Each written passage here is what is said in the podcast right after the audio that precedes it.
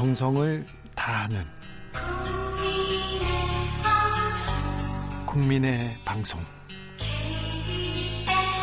KBS 주진우 라이브. 그냥 그렇다고요.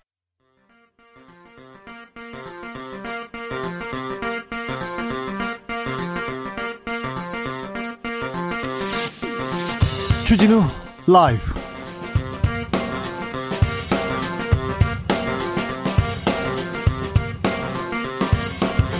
2020년 7월 7일 화요일입니다. 안녕하십니까. 주진우입니다. 검언 유착 의혹 수사와 관련해서 추미애 장관이 수사 지휘권을 발동한 지 6일째입니다. 윤석열 총장의 침묵은 길어지고 있습니다. 대검은 특임 검사 도입이 필요하다고 밝혔는데요. 오늘 추미애 장관은 윤석열 총장에게 자고우면하지 말고 장관의 지시 사항을 신속하게 이행해야 한다고 다시 한번 강한 메시지를 보냈습니다. 윤 총장의 선택 그리고 추 장관의 다음 카드 2부 불꽃 토론에서 뜨겁게 논의해 보겠습니다. 스티브 비건 미 국무부 부장관 겸 대북 특별대표가 방한했습니다. 시기적으로 보면 11월 미국 대선을 앞두고 북미 협상을 타진할 마지막 기회입니다. 중요합니다. 그런데 비건이 한국에 온다는 소식이 전해지자 북한이 미국과는 마주 앉을 생각이 없다는 메시지를 던졌습니다. 이 메시지의 의미는 뭘까요? 비건 부장관 지난해에는 빈손으로 갔는데요. 이번에는 뭔가 들고 갈 수 있을까요? 잠시 후 훅 인터뷰에서 비건의 방한 목적 그리고 북한의 속내 짚어보겠습니다. 형이라고 또 남성이라고 동성애자라고 또 장애인이라고 우리 사회에 차별이 만연한데요. 누구나 차별 없이 살 수 있는 사회를 만들자 이런 뜻을 담아 정의당이 차별 금지 법안을 당론으로 발의했습니다. 무려 14년이나 국회를 빙빙 돌던 그런 법안입니다. 왜 그렇게 국회 문턱이 높았을까요? 이 법안을 대표 발의한 정의당 장혜영 의원과 함께 관련 내용 이야기 나눠보겠습니다. 나비처럼 날아 벌처럼 쏜다. 여기는 주진우 라이브입니다.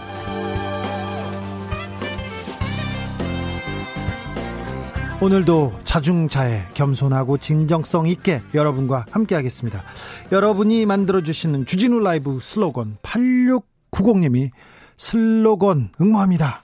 살아있는 시사 이슈를 라이브하게 시사 이슈를 라이브하게 주진우 라이브 아무튼 좋습니다. 7559님 시청자의 시청자를 위한 시청자의 의한 시청자의 살아있는 방송 너무 길지 않나요? 주진우 라이브 of the listener for the 예, 이 정도로 그만하겠습니다. 주진우 라이브 아무튼 여러분의 도전 기다리고 있습니다. 형식과 내용 구애받지 마시고요. 자유롭게 느낌 있게 한 줄 쓱 써서 보내주십시오. 오늘의 장원에겐 치킨 교환권 드리겠습니다. 그리고 최종 장원에게는 어떤 선물을 드릴지 제가 생각만 해도 가슴이 콩닥콩닥 뜁니다. 정치율 조사 마지막 날에 어, 뽑는다고 합니다. 샵 9730 짧은 문자 50원 긴 문자는 100원입니다. 콩으로 보내주시면 무료입니다. 저는요 그냥 어, 쓰고는 생각 없이 큰 의미 없이 그런 거 좋아합니다.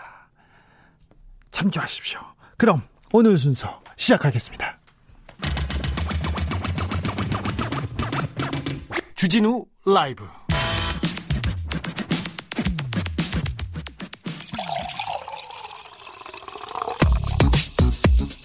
진짜 중요한 뉴스만 쭉 뽑아냈습니다. 줄 라이브가 뽑은 오늘의 뉴스 주스 시사인 임지영 기자 어, 코로나 현황, 현황부터 볼까요? 영시 기준 전날보다 44명 늘었습니다. 44명입니다. 네, 국내 발생이 20명이고요. 해외 유입이 22명입니다. 네. 국내 발생 20명 중에서는 경기도 7명, 광주 6명, 서울 3명, 인천과 대전이 각 2명씩입니다. 광주가 많네요? 네, 초등학생 확진자가 나온 광주 북구 전체 유치원과 학교가 등교 수업을 중단했죠. 그 사찰이었던 사 찰인 광륵사발 감염은 총 87명으로 늘었습니다. 그런데 조금 전파가 전파 속도가 조금 어, 더뎌지고는 있습니다. 오늘부터 공적 마스크 제도 가 폐지됩니까? 12일부터 폐지가 됩니다. 아, 오늘은 아니고 12일부터 폐지됩니다. 이게 무슨 의미죠? 마스크 생산량이 증가해서 수급이 안정됐고요. 그래서 이제 시장에 맡기겠다는 건데요. 시각, 식약처가 밝혔습니다. 지금은 일주일에 1인당 10장까지 살 수 있잖아요. 근데 제도가 폐지되면 약국이나 마트, 편의점 온라인, 온라인 등에서 누구나 자유롭게 보건용 마스크를 살 수 있습니다. 이제 뭐 어, 이제 시장에다 맡기겠다는 거네요, 확실히. 이제 어느 정도 마스크 수급이 안정됐다고도 볼 수 있고요. 네, 그리고 8일부터 11일까지는 그 현행 공적 마스크 판매처에서 수량 제한 없이 공적 마스크를 구매할 수 있도록 할 방침입니다. 예. 음, 수출도 이제 괜찮을까요? 네, 보건용 마스크 수출 허용량을 수출 총량제로 바꾸는데요. 현재는 보건용 마스크 생산업자가 당일 생산량의 30%까지 수출할 수 있는데 이제 월 생산량의 50%로 제한하는 겁니다. 이제 마스크 대란에서는 이제 빠져나가는 형상입니다. 어, 최숙현 선수 가해자들에 대한 징계가 내려졌습니다. 어제 주스에서 소식 전해드렸는데요. 대한철인 3종 협회가 스포츠 공정위를 열고 있다고 그때는 말씀드렸는데 예? 어젯밤 늦게 징계 결정이 내려졌습니다. 네. 7시간 걸친 심의 끝에 폭행 가해자로 지목된 경주시청 김규봉 감독과 아시안게임 메달리스트죠. 장윤정 선수에게 영구 제명을 내렸고요. 김모 선수에게는 자격정지 10년의 징계를 내렸습니다. 예. 가해자로 지목된 이들은 폭행을 부인했는데요. 스포츠 공정위는 여러 증거와 진술을 종합적으로 판단해 최종 결론을 내렸다고 밝혔습니다. 어제 이모경 의원이 저희 방송에 와서 어, 폭행이 있었다는 것을 어, 팀 닥터도 그 인정했고 성추행, 성폭행 의혹도 있다고 이런 얘기까지 하셨어요. 아무튼 어, 감독이 몰랐다는 건 이해가 안 되는 부분이고 어차피 아니 어쨌든 김기호봉 감독이 좀 책임져야 되는 부분이 있습니다. 그런데 협회도 이 부분을 알았는데 계속 어, 좀 그냥 외면하고 지나온 거 아닌가 그런 생각합니다. 뒷북입니다. 뒷북. 네, 최숙현 선수가 숨지기 전에 사태를 파악하고 징계 내릴 시간이 충분했잖아요. 예? 그래서 그 책임을 피할 수 없을 것 같습니다. 또 수사 기관도 여론의 눈치를 보다가 이제야 속도를 내고 있죠. 어저께는 네. 경주시청 소속 선수들이 경찰 조사의 문제점을 지적했는데요. 예? 검찰도 마찬가지입니다. 경찰이 네. 지난 5월 감독을 비롯해서 4명을 기소 의견으로 검찰에 송치했는데 사건 처리를 하지 않았습니다. 검찰이 사건 처리를 안 했군요. 네, 대구지검이 어제서야 그 아동학대 전담 검사 4명과 전문 수사관 5명, 그래서 모두 총 14명으로 수사팀을 확대했습니다. 예. 문재인 대통령이 오늘 재발 방지 대책을 주문했는데요.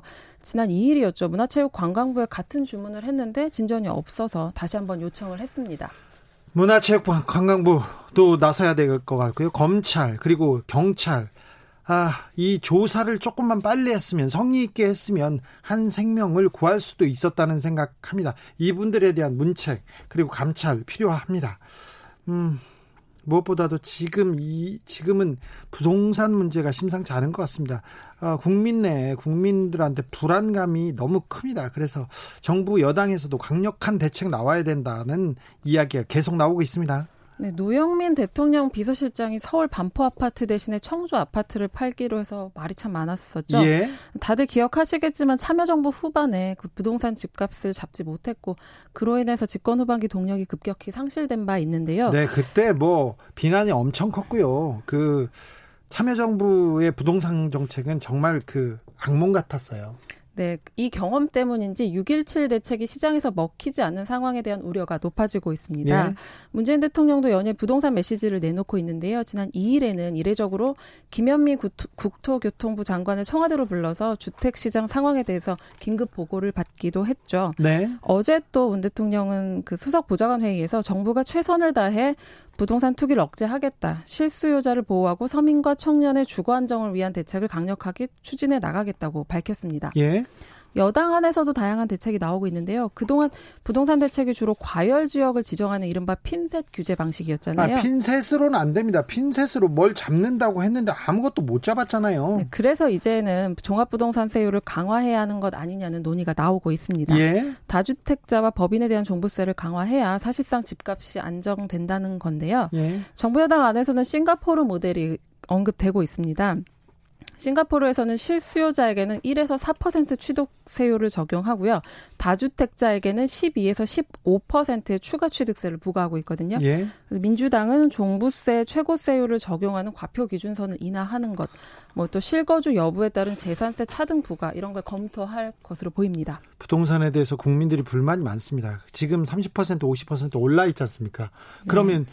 어 부동산의 가격이 안정화. 그럼 30% 50% 내려와서 다시 안정을 취한다는 건지 지금 이 상태에서 완만하게 유지했다는 하겠다는 건지 이리 가나 저리 가나 굉장히 불만이 커질 가능성이 크기 때문에 부동산은 좀 움직이기 전에 잘 잡아야 되는데 여기에 대한 대책 정책이 약간 미흡한 것 같습니다. 그런데 이런 정책이 왜 안 나오는지 국민들은 의심하거든요. 정치인들 그리고 건교부 아니면 고위 공직자들이 자기 집에서 자기 재산 늘어나는 걸 보고 보고 그냥 그 부동산 잡을 생각이 없다. 자기 재산이 늘어나고 있는데 왜 잡냐. 이렇게 그 의심의 눈을 어, 눈으로 지금 보고 있어요. 국회 상임위원 소속 여야 의원 봤더니 약 30% 이상이 다주택 보유자였어요.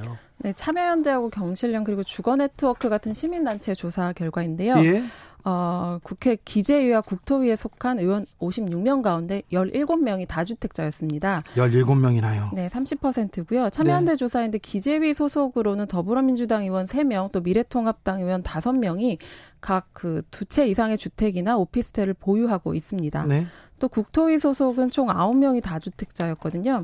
여러 채 집을 가진 국회의원들이 소득세법하고 종합부동산세법, 주택법 이런 부동산 관련 법안을 만들거나 심사하다 보면 이해 충돌이 발생할 가능성이 있을 수밖에 없겠죠. 네. 그래서 시민단체들은 다주택 의원들의 경우 집을 팔거나 관련 상임위에서 배제되어야 한다고 지적했습니다. 잠시만요. 제가 좀 출석 좀 불러볼게요. 기재위 소속, 소속으로 그리고 음, 국토교통위원회 소속으로 다주택자 이름이요? 정성호, 김주영, 양양자, 박덕흠, 송원석, 유경준, 윤희숙, 류성걸. 그 다음에 김회재, 박상혁, 조섭, 김미애, 서범수, 서일준, 성일종, 정동만, 이양수 의원 등입니다. 아, 집이 많다고 집을 많이 가지고 있다 해서 잘못됐다는 건 아닌데 이분이 이분들이 어 자기 재산하고 이 정책하고 이해관계가 있을 때는 조금 잘 생각해 봅시라고 국민과 서민들을 위해서 정책을 하라고 부른 겁니다. 그리고 국회의원 말고도 정책 음 일반자들 고위 공직자도 다주택자가 많죠. 네, 그 의원뿐만 아니라 기획재정부 홍남기 부총리 겸 장관이나 뭐 김영범 1차관 홍남기 부총리도 네. 두채 이상입니까? 네, 김용범 1차관. 김용범 차관도요? 네. 그리고 고위공무원 뭐 5명 정도도 주택 다주택자였고요. 또 전체 국회의원으로 확대하면 주택을 두 채 이상 보유한 국회의원이 86명, 총 28.7%입니다. 86명 많네요. 부동산 부자들이네요. 제가 한 17년 전 전에 부동산 정책이 나왔어요. 그래서 공무원들을 만나러 가서 취재하러 갔는데 발표는 뭐였냐면은 기자회견문은 앞으로 집으로 돈 못 버는 사회다. 돈 못 벌게 하겠다. 뿌리 뽑겠다. 이렇게 하면서 네. 뒤에서 설렁탕 먹을 때는 저한테 주 기자 강남에 집 사. 돈 없어요. 그랬더니 빚어서 사. 아니 왜 뭐 하고 있어? 아니 저는 괜찮은데 아니 일 열심히 해봤자 부동산이 돈 번다니까 땅이 돈 버는 세상이야. 그 얘기를 그 공직자들이 했어요. 아, 그 말을 안 들었네요 저는. 네, 7월 30일에 국회의원 재산 공개가 있는데요. 네. 이때 한 번 더 그 다주택자 의원들에 대한 뉴스가 나올 것 같습니다. 그때 기자들이 탐사 보도를 그런 부분을 좀 탐사 보도 해야, 해야 됩니다. 음. 아동 성착취물 사이트 세계 최대 사이트랍니다. Welcome to Video. 아 이거 한국 사람이 만들었습니다. 운영자 손정우 씨에 대한 미국 송환 불허 결정 후폭풍이 거셉니다. 네, 어제 주스에서 소개했죠. 이번 재판부의 결정에 대해서 성인지 감수성이, 감수성이 결여된 판결이라는 비판이 강하게 제기되고 있습니다. 시민단체는 성폭력, 여성폭력 사건에 대해서 사법부가 어떤 국민적 신뢰를 쌓아나갈 것인지 반성이 필요하다고 비판했는데요. 자발적인 비판 운동도 일고 있습니다. SNS에 사법부도 공범, 미국에서 100년 손정우 송환하라는 내용의 해시태그 운동이 일어나고 있는데요. 네. 어제 주디가 말한 대로 그 청와대 국민청원에는 손 씨의 범죄인 인도심사 청구 사건을 맡은 강영수 서울고법 수석부장판사죠. 대법관 후보 자격을 박탈해야 한다는 글이 올라왔는데요. 하루 만에 그 25만 명 이상이 동의했고 지금은 더 늘었을 것 같습니다. 강영수 부장판사님 어떤 판결을 했는지 제가 조금 이따가 주스에서 주스 끝나고요. 주필에서 주필에서 짚어보겠습니다. 대학 등록금 학생들한테 얼마나 돌려줄지 예, 지금 협의하고 있는데 의견이 분분합니다. 네, 교육부가 어제 정례 브리핑에서 대학 긴급 지원 예산 천억 원을 집행하겠다고 밝혔는데요. 대학한테 지금 긴급 지원을 집행하는 게 맞는 건지는 모르겠어요. 아무튼 대학은 등록금을 받고 있잖아요. 그러니까 어 뭐 소, 수입이 없어진 건 아니지 않습니까? 네, 간접 지원 방식을 꾀한 건데요. 예? 대학 비대면 교육 긴급 지원의 일환입니다. 그러니까 3차 추경에서 통과된 등록금 반환 지원책이고요. 대학이 정부 지원금을 통해서 교비를 좀 아껴서 등록금 반환 재원을 마련하라는 겁니다. 네. 그런데 이 재원으로 대학생들의 등록금 반환 요구를 충족하기엔 턱없이 부족하고요. 거기다가 불만도 있을 수 있죠. 학생들한테 직접 주지 학교를 통해서 주면 학생들한테 제대로 내려올까요? 이런 의문도 있지 않습니까? 네네. 학생들은 또 등록금의 25%를 반환하라고 소송을 내기도 했는데 예. 대학들은 10% 이상은 어렵다는 입장입니다. 네. 네. 학교는 뭐 항상 어렵다고 했어요. 등록금에 대해서는 항상 이렇게 고자세였는데 지금 코로나 시대고 전 사회가 어렵습니다. 특별히 학생들 어렵고요. 아르바이트 하기도 더 어려우니까 경제가 어려우니까 부자인 대학이 조금 더 생각해 줬으면 하는 게 저의 바람입니다. 어찌 될지는 잘 모르겠습니다. 여기까지 할까요? 주스 임지영 기자 함께했습니다. 수고하셨습니다. 네, 감사합니다. 2329님이 공직은 짧고 재산은 대대손손인데 미쳤다고 집값 내리는 정책을 쓰냐더라. 근데 아, 공직자잖아요. 어, 국민을 위해서 자신을 내어놓은 사람이기 때문에 이런 부분에 대해서 아, 국민과 국가 경제를 먼저 생각할 것으로 봅니다. 그렇게 바랍니다. 4747님 그놈의 핀셋 핀셋 우리가 아는 핀셋과 정부가 아는 핀셋이 모양이 달라요. 너무도 달라요. 납득이 가는 규제와 서민의 입장에서 바라보는 제도 부탁드립니다. 제발 부탁드리겠습니다. 주진우 라이브 슬로건 공모하고 있습니다. 6660님 진실 앞에서 침묵할 거라면 시작도 안 했다. 진실 라이브 주진우 라이브 진실 라이브 아 예 착 감깁니다. 3513님, 청취하라. 생각은 자유다. 주진우 라이브. 청취하라. 생각은 강제다. 무조건 들어라. 이런 거. 주말레님, 저도 도전합니다. 오늘 하루 종일 장고 끝에 두 가지 생각해 봤습니다. 어, 주디가 밥 먹어, 주디? 네밥 먹어, 네, 밥 먹어 드립니다. 밥보다 중요한 것들로 가득 찬 주진우 라이브. 날카로운 주디로 세상을 외치다. 예, 주둥아리라고요. 네. 알겠습니다. 별 감흥이 없습니다. 선생님, 0278님, 생각 없이 들었다가 생각이 많아지는 살아있는 방송, 주진우 라이브입니다. 3016님, 청취자가 주차장에서 내리지 못하는 방송, 내리지 못하게 하는 방송, 주진우 라이브. 계속해서 저희가 슬로건 받고 있습니다. 교통정보센터 갈까요? 김한나 씨. 여러분이 지금 듣고 계신 방송은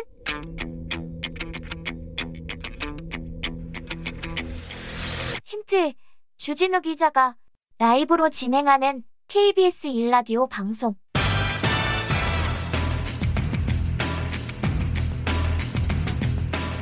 정답 보내실 곳은 문자로 샵 9730, 짧은 문자 50원, 긴 문자 100원, 콩으로 보내시면 무료입니다. 여러분의 정답이 청취율 조사의 정답입니다.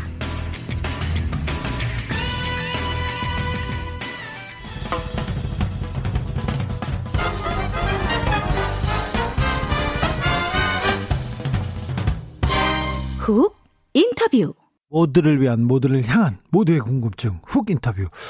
비건 부장관이 한국에 왔습니다. 북한 반응은 근데 땡땡합니다. 미국과 만주 앉을 생각이 없다는 입장을 냈는데요. 북한의 속내는 뭘까요? 그리고 비건 방안의 목적, 그리고 북미 협상 묘수가 없는지 짚어보겠습니다. 세종연구소 홍현익 수석 연구위원 연결했습니다. 안녕하세요. 네, 안녕하십니까. 비건, 스티브 비건 부장관이 방한했습니다. 왜 왔대요? 목적이 뭐대요? 네, 아, 북한이 뭐 투정을 부리고 있으니까 네? 이 자칫하다가 어, 트럼프 대통령 대선에서 부정적인 역할을 북한이 하지 않을까. 북한을 일단 관리해야 되는 필요성이 이제 큰 것 같고요. 네. 한미가 동맹인데 고위급이 만난 지가 꽤 됐죠. 예. 비건 부장관이 작년 12월에 오고 지금 처음 오는 겁니다. 그렇죠. 그래서 이 사람이 지금 하는 게 과거에는 북핵 문제만 이제 대표였는데 지금은 국무부의 number two 부장관입니다. 예. 그러니까 우리나라 이제 제일 차관이죠. 네. 어 그러니까 여러 가지 전략 협의도 해야 되고 우리도 또 어, 외교안보 인사 라인이 또 다 바뀌었잖아요. 예. 그래서 다 인사도 해야 되고. 예, 근데 무엇보다 중요한 거는 트럼프 대통령이 소명을 준 거는 북한이 에, 과도한 도발하지 못하도록 일단 잘 관리해라. 네. 그런 소명을 받고 어, 이 문제 당사자인 한국하고 협의하러 온 거죠. 한, 한국을 거쳐서 이제 일본으로 갑니다. 네. 음, 북한에서는 뭐 북미 정상회담 관심 없다 이렇게 담아냈어요. 북한의 메시지 어떤 의미일까요? 지난주 토요일 날 그 어, 북미 회담에 이제 비건의 counterpart 그 상대자인 최선희 제1부상이 어, 담화를 발표했죠. 예. 거기 뭐 주구장 주구장창 자기들 의견을 다 내놨는데 오늘 또 비슷한 의견을 또 내놨어요. 그 예. 얘기는 어 굉장히 그 비건의 그 온 거에 대해서 기대가 크다. 그렇죠. 거꾸로, 네. 역으로. 북한이 역으로. 좀 네, 기대가 네. 있는 것 같아요. 그러니까 얘기를 네. 하지 안 그러면 무시 전략을 썼을 거 아니에요. 그냥 가만히 있으면 되는데 네. 계속해서 이렇게 얘기를 하는 거 보면 네. 제가 지난주 토요일 날 아침에 이제 나온 거 보고 또 방송 가서 한 얘기가 이게 뭐 우리는 미국하고 협상할 용이 없다 그냥 한마디 하면 될 것을 구구장창 그 여러 가지 이유를 대고 있어요. 네, 그러니까요.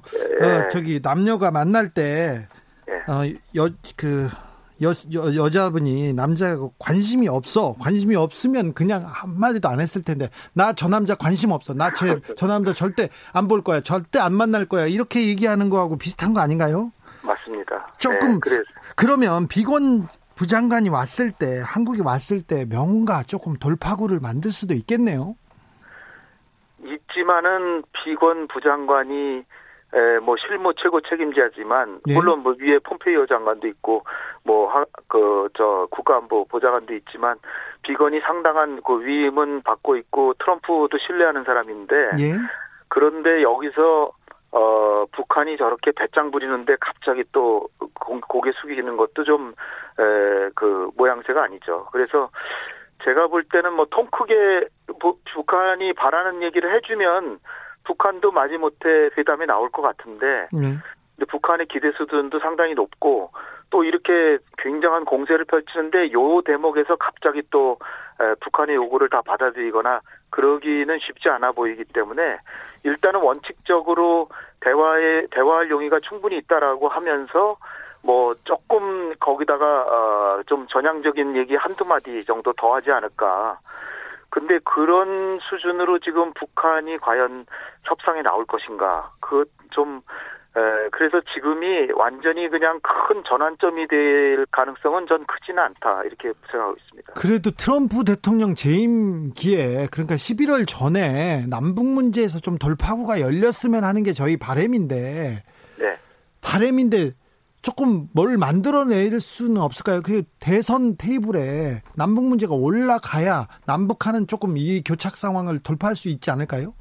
그건 우리 정부는 확실히 그렇게 바라고 있는 것 같은데요. 미, 일, 사실 북한도 그렇게 바라는 것 같습니다. 아니, 전 내막을 들어가 보면요. 네.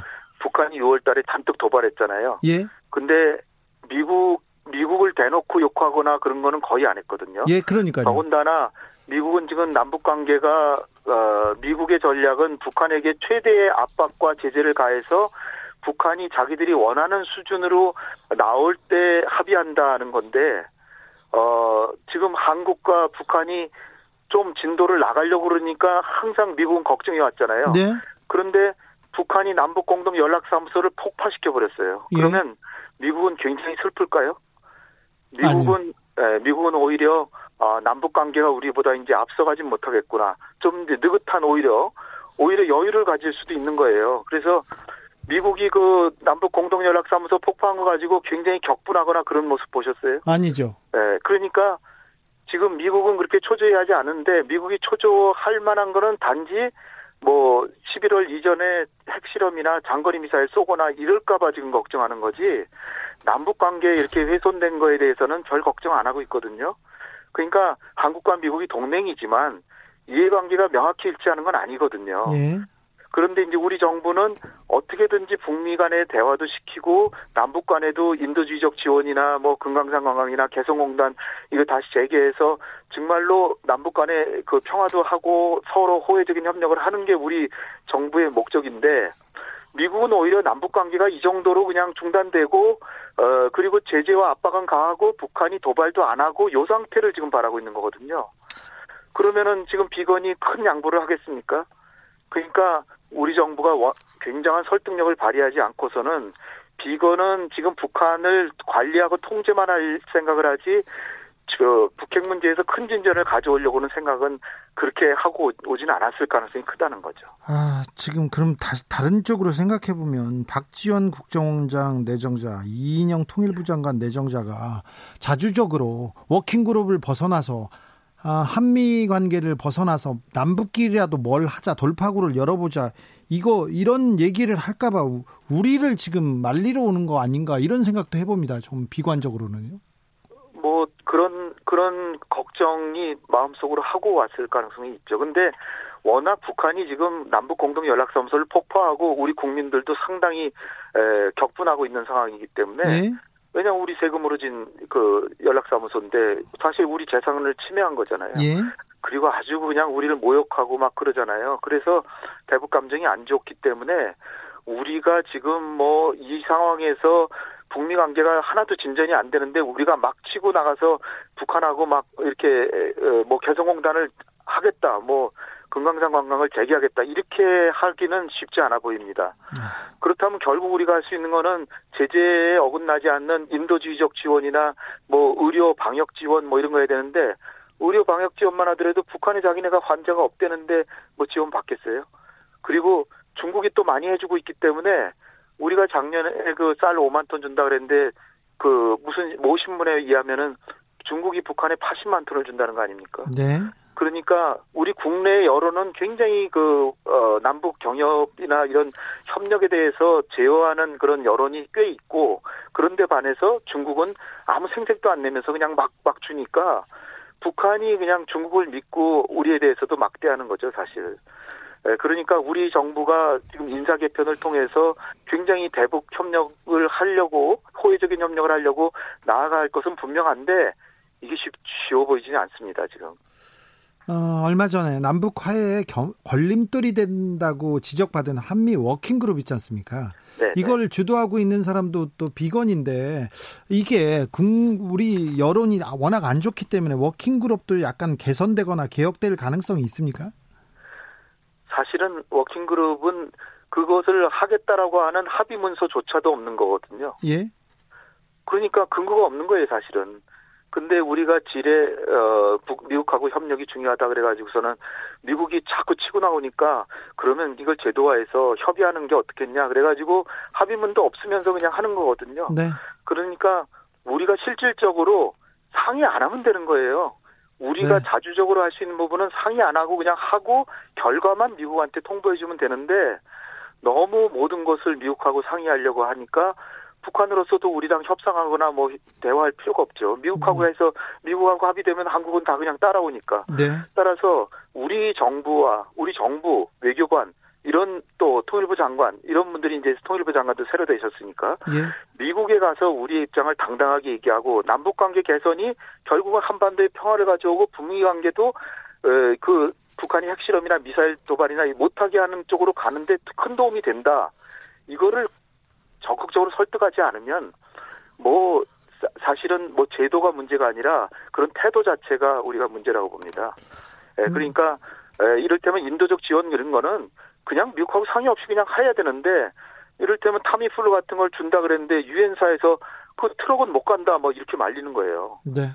그러니까 우리가 그건 뭐 상의할 게 뭐 있습니까? 그냥 갖다 주는 거죠. 네. 그리고 만약에 예, 미국이 이거를 제지하고 나오면 미국은 그럼 인도주의적 지원도 방해하는 등 남북 관계 개선을 일체 바라지 않느냐라고 따지 따질 수 있는 그런 자 배포를 가지고 에, 예, 통일 문제 남북 문제를 가야 되 가야 되는 거죠.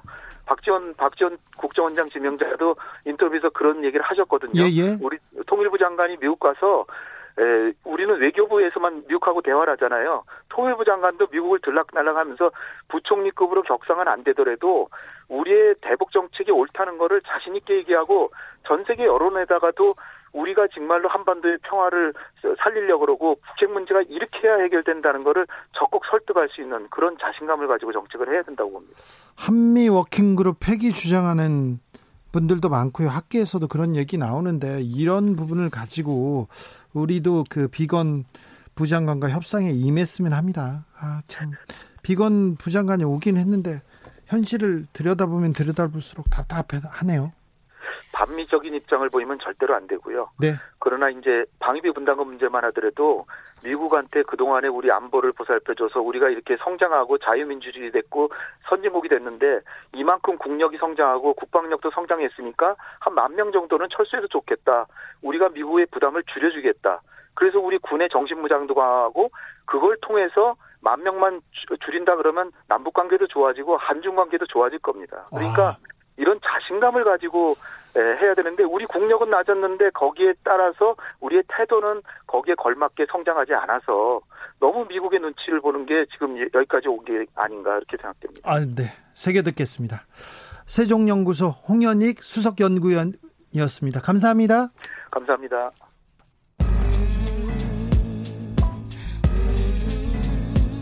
나비처럼 날아 벌처럼 쏜다.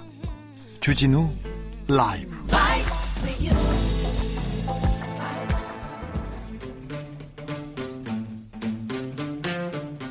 청년이 보고 듣고 느끼는 요즘 우리 사회 그것이 궁금하다. 청년에게 묻는다. 요즘 뭐하니? 프로게이머 출신 유튜버 황희도 씨 어서 오세요. 네 안녕하세요. 네. 청년들 요새 뭐합니까? 어떤 프로그램 듣습니까? 아, 주진우 라이브. 잘 듣는지 주위 친구들 제가 홍보도 많이 해서 네. 또 자주 보는 듣고 이렇게 유튜브로 보는 친구들 좀 많이 늘어났어요. 아 그래요? 네. 더 열심히 하세요. 훌륭한 청년일세.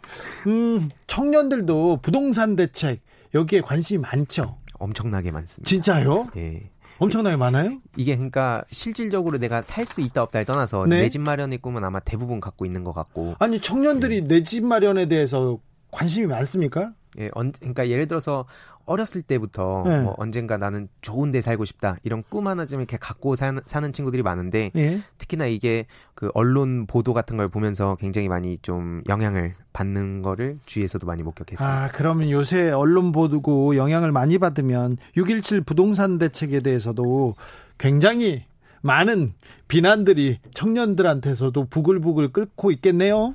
예, 뭐 저한테도 좀 이렇게 비판하는 친구들도 좀 있었는데 어떤 부분을 비판합니까? 어, 일단은 좀 이번에 내용이 되게 많아서 복잡해서 좀 짧게만 요약을 해보면, 일단은 그동안은 제가 그 극우 커뮤니티를 위주로 이렇게 좀 말씀을 드렸었는데, 지금 그 모 극우 커뮤니티는 그 곽상도 의원이 제기한 의혹 제외하고는 대체로 그, 어, 말이 거의 없었고요. 좀 지금 블라인드라는 직장인들이 자주 사용하는 앱 커뮤니티에서 특히 뜨거웠는데, 그 내용을 좀 요약해 보면 이렇습니다. 지금 기존 정치인들이나 특히 기득권들은 부동산으로 많은 돈을 벌었고 네. 또 본인의 집을 은행 융자 껴서 살 수도 있었는데 우리는 이번 정책으로 그것마저 그 희망마저 사라졌다 이런 얘기를 좀 많이 하고 은하, 은행 융자 끼고 집을 못 산다 그래서 그 희망마저 사라졌다 이 부분이 좀 아프게 예. 다가옵니다. 예, 그리고 또 이번 정책으로 인해 다른 지역의 땅값이 올라서 차익을 누린 사람들은 또 뭐냐? 이게 공정하지 않다. 또 이런 반응들이 좀 보였습니다. 그리고요? 특히 뭐 문재인 정부가 처음 들어설 때 그 부동산을 잡겠다고 하, 더니 걱정하지 말아라 이렇게 해놓고 작년에 19년도 5월 정부 발표에 의하면 집 사지 말고 분양 기다려라 뭐 이런 발표들을 했는데 이걸 믿고 기다린 사람들은 무슨 죄냐 그때 산 사람들은 이미 시세 차익을 억 단위로 얻었다 이런 하소연도 좀 있었습니다. 여론이 좀 안 좋네요. 예, 뭐 이게 어떤 커뮤니티 성향을 떠나서 대부분 이거에 대해서 많은 의견들을 지금 표출하고 있는 상황입니다. 어, 네. 좀 어, 저기 20, 대 30대 청년층이 느끼는 좀 생각이 인국공 사태랑 좀 비슷합니까? 예, 이게 좀 맥락이 이어지는 부분이 있는데 일단은 지금 이 6.17 그 정부의 대책을 보면 핵심은 이거거든요. 일부 집값의 변동 이후에 이후에 그 갭 투자를 이제 좀 지목을 해서 그걸 좀 차단하겠다 이런 뜻이 담겨 있고 예. 실거주 이외의 갭 투자나 그다음에 이제 법인 투자 이런 거에 대한 대출 규제를 강화하고 무주택자 그러니까 중산층 서민들의 주택 구입 기회를 넓히겠다는 게 원래 핵심인데 그렇죠. 이게 지금 인구공대랑 좀 비슷한 맥락으로 흘러가는 것 같아서 좀 많이 안타깝다는 생각도 들었는데 그 언론의 보도라든지 이런 것도 분명히 영향을 끼치고 있고 그럼요. 뭐 당연히 이제 정부 입장에서나 또 민주당 입장에서도 그 청년들의 이야기, 특히 20대부터 지금 40대까지가 되게 어, 민감한 반응을 보이고 있는데 그 본인의 집을 살 수 있는 정책도 당연히 병행을 해야 되고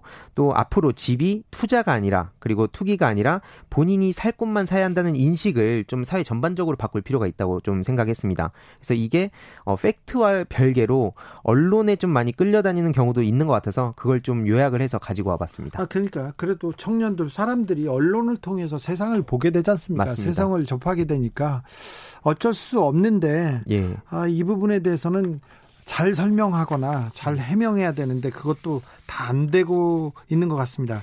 그리고요. 예. 음, 박지원 전 의원 예. 지금 이 시간에 나와서 여기서 주사부로 사부로 지금 정치에 대해서 얘기해야 되는데 이분이 국정원장에 간 거에 대해서 이게 커뮤니티에서도 네. 큰 화제라면서요? 예, 좀 깜짝 놀랐는데 네. 실제로 굉장히 많은 다양한 반응이 있었고 어떤 반응들이 있어요? 일단 대표적으로 이거는 좀 극우 커뮤니티에서 나왔던 얘기를 갖고 와서 좀 소개를 드리려고 하는데 최근에 그 김여정 부부장이 달러를 달라며 700억짜리 건물 폭파 쇼를 한 후에 박지원, 임종석 등 대북송금 특화팀으로 바뀌었다 이런 글이 올라왔고 아 그래가지고 이, 폭파해서 이제 돈 주려고 바꿔놨다 이렇게 네, 얘기합니까? 그렇게 프레임을 만들어가고 있는데 지, 핵심이 이제 제목이 개성공단 폭파 결과라고 하는데 이것부터가 가짜 뉴스거든요. 그렇죠. 개성공단은 폭파한 네. 게 하나도 없죠. 연락사무소를 폭파한 건데 그러면서 이제 일부 유저는 도대체 이 정부는 새로운 사람은 안 뽑고 쓰던 사람 자리만 바꿔서 또 쓰고 다 쓰면 또 재활용한다는 식으로 조롱을 했습니다.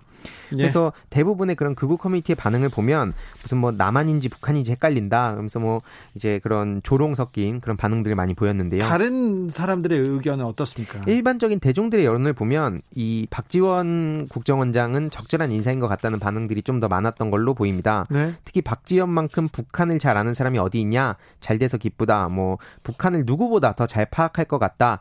근데 왜 통일부 장관이 아니고 국정원장? 뭐 이런 반응들이 좀 줄을 이었습니다. 그런데요. 그런데 예, 그래서 좀 결론적으로 보면 좋은 인사라고 생각하는 대중 여론도 좀 많고 일부 극우 커뮤니티 앞서 말씀드렸던 사람들은 그냥 박지원 국정원장을 싫어하는 분위기가 많이 보이고 이거는 뭐 애초에 막을 수는 없는 거기 때문에 그냥 그러려니 하고 있는데 이 박지원 국정원장 같은 경우에는 2000년도 6월에 사상 첫 남북 남북 정상회담을 성사시키기도 하고 네. 오랜 기간 동안 북쪽 인사들과도 접촉하면서 쌓은 경험과 인적 네트워크를 동원해서 이번에 그 김여정 부부장이 연락사무소를 폭파해서 좀 냉기류가 흐르는 남북 관계 복원에도 좀 나설 수 있지 않을까 그런 기대감이 좀 많이 보입니다. 그런데 그런 그 그런 그 댓글이나 그런 반응들이 좀 많이 있습니까? 이게 좀 커뮤니티별로 뭐 네. 뭐 앞선 주제 말고 이번 주제 같은 경우에는 좀 정치적인 성향에 네. 따라서 의견이 많이 갈리는데 네. 중요한 것은 시작도 하기 전에 이렇게 그냥 정치적으로 공격만 하면 우리 미래가 어떻게 될까 하는 우려가 좀 많이 있습니다. 남북 문제에 대해서는 좀 기대하는 사람들이 기대하는 청년들이 많네요. 예, 이게 참 안타깝게도 어찌됐든 이 문제가 좀 서로 남북 간의 관계가 안 좋아지면 결국에는 그 전쟁에 대한 위험 그리고 결국에 그 부담도 청년들이 다 떠안는 거거든요. 그렇죠. 예, 근데 중요한 게 청년들이 오히려 그런 자극적이고 이런 냉전 기류가 흐르면은 그걸 더 좋아하는 일부 좀 지인들도 있어서 네. 좀 자주 대화를 해야 될 것 같습니다. 알겠습니다. 네. 평화는 평화만이 해답입니다. 우리가 가야 할 길입니다. 여기까지 듣겠습니다. 요즘 뭐니 유튜버 황희도 씨와 함께했습니다. 네, 감사합니다. 감사합니다. 네. 슬로건이 오고 있습니다. 슬로건이 이순옥님 주디는 누구입니까? 제가 그 다른 방송국에서 DJ 하고 있어서 이렇게 애칭을 붙여줬는데요.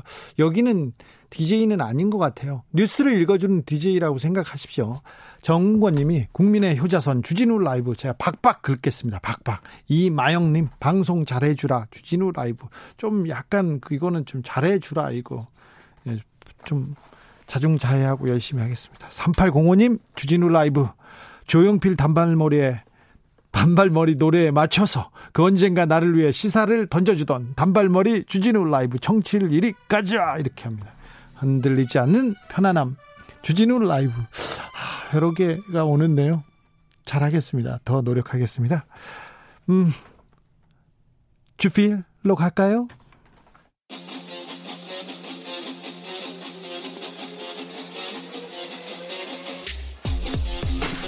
진짜가 나타났다. 악마 기자 주 기자가 전해주는 지옥에서 온 실사. 주진우 라이브.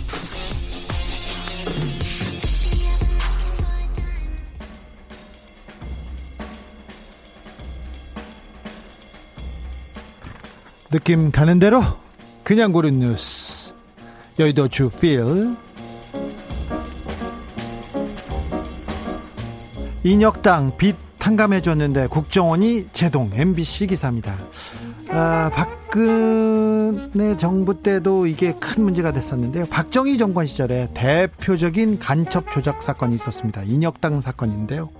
어, 조작 사건이었어요. 그래서 죄심 끝에 재심 끝에 무죄 판결을 받아서 국가에서 배상금을 줬습니다. 피해자들한테 조금씩 줬어요.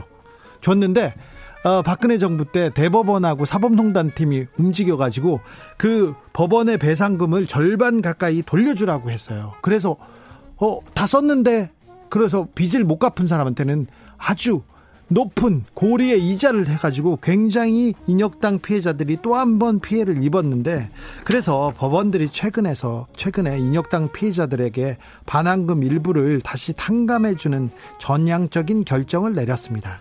그런데 국정원이 나서서 이 결정에 이의 신청을 내서 이 조정마저 무산될 위기에 있습니다. 어, 간첩이요. 간첩 만들어낸 거는 국정원이었어요. 국정원 전에 안기부, 네, 중정, 간첩을 조작해내고 그 다음에 고문하고 해서 조작해내면 그 다음에 검찰이 그냥 기소하고 판사들은 땅땅 두드리고 이게 공식이었는데 간첩을 만들어내고 사과를 해야지 끝까지 발목 잡기를 하면 어떻게 해요? 댓글에는 국정원을 개혁하라 조작한 국정원 직원들에게 구사권 청구하라 이렇게 얘기하는데 그분들 공소시효가 다 끝나서요. 잘 먹고 잘 사신답니다.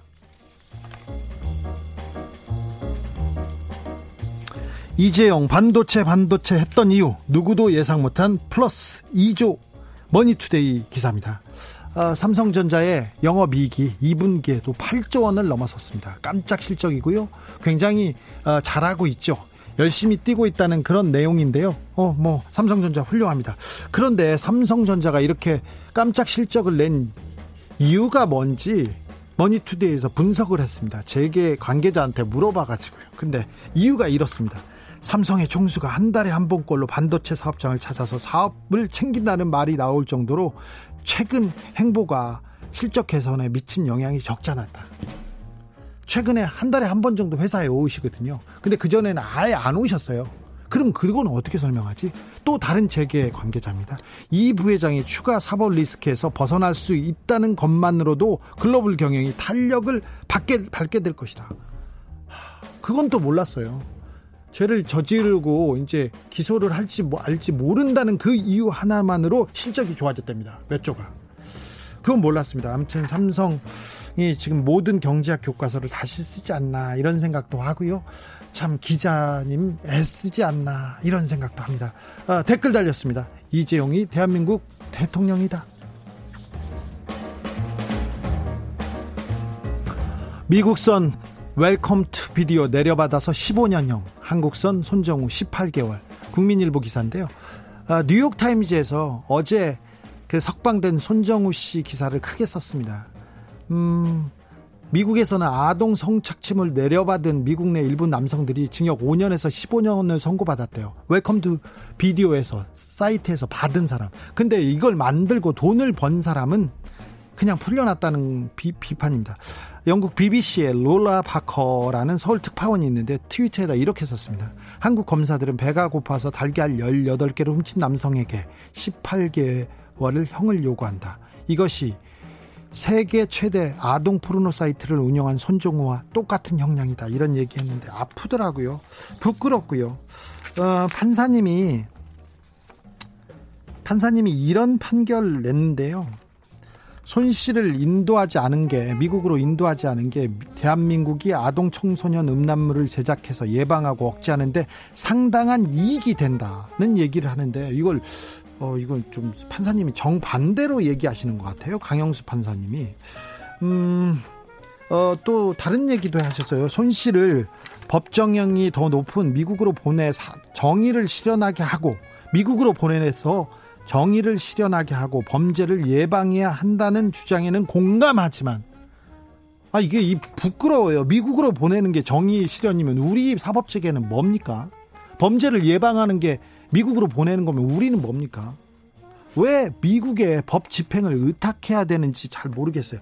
조금 짚어볼게요. 짚어볼게요. 어, 4천 명 정도 멀컴 투 Welcome to Video에 들어온 4천 명의 회원들 중에 한 346명의 신원이 확인됐고요.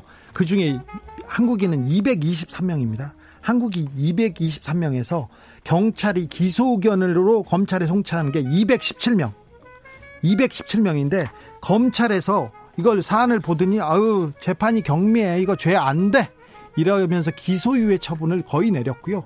그다음에 증거가 부족해. 그래서 처벌하지 않고 42명만 42명만 이렇게 기소했나 봐요. 근데 그 중에서도 그 중에서 어, 벌금형이 34건, 그다음 집행유예 7건, 그 다음에 손, 손 씨가 유일하게 1심에선 집행유예, 2심에서는 실형을 받았어요. 그래 놓고 죄질이 대단히 불량하지만 반성한다는 의미로 가명했다고 합니다. 그러면 죄질이 불량한데 그럼 잘했다고 하겠어요? 반성했다고 봐주냐고요. 어, 몇 해 전에 한 시민단체에서 여론조사를 했습니다. 학생들한테 10억 생긴다면 1년 정도 감옥 가도 좋다. 응답한 학생이 고교생은 47%였습니다. 둘 중 한 명은 10억 생기면 1년 감옥 가겠다. 이런 얘기했어요. 이게 우리 사회 현실인데 손정우 씨가 2년 8개월 동안 비트코인으로 최소 44억 원 정도 벌었을 거예요. 1년 6개월 교도소 갔어요. 이게 청소년들한테, 학생들한테, 국민들한테 어떻게 비춰지겠습니까? 44억 벌 좀 벌면 1년 6개월 가지. 44억을 벌었습니다. 그리고 나서 그 검찰이나 경찰에서 한 푼도 회수하지 않았어요. 그러니까 비싼 변호사 사가지고 범죄 수익, 이런 말도 안 되는 판결문 쓰게 한 거 아닙니까? 아들을 고소해서 법망을 피하게 하는 꼼수 누가 냈을까요? 비싼 변호사들 이 법으로 장난치는 법비들이 냈어요. 판사님은 도장 찍어줬고. 이게 우리의 현실이에요. 아, 부끄러운데, 판사님 안 부끄러워요? 제가 부끄러워해. 제가 사과할까? 어? 손정우 씨도 안 하고, 손정우 씨 아버지가 현명한 판단 감사한다. 제가 부끄럽습니다. 제가 사과해야 되나? 넘어가겠습니다.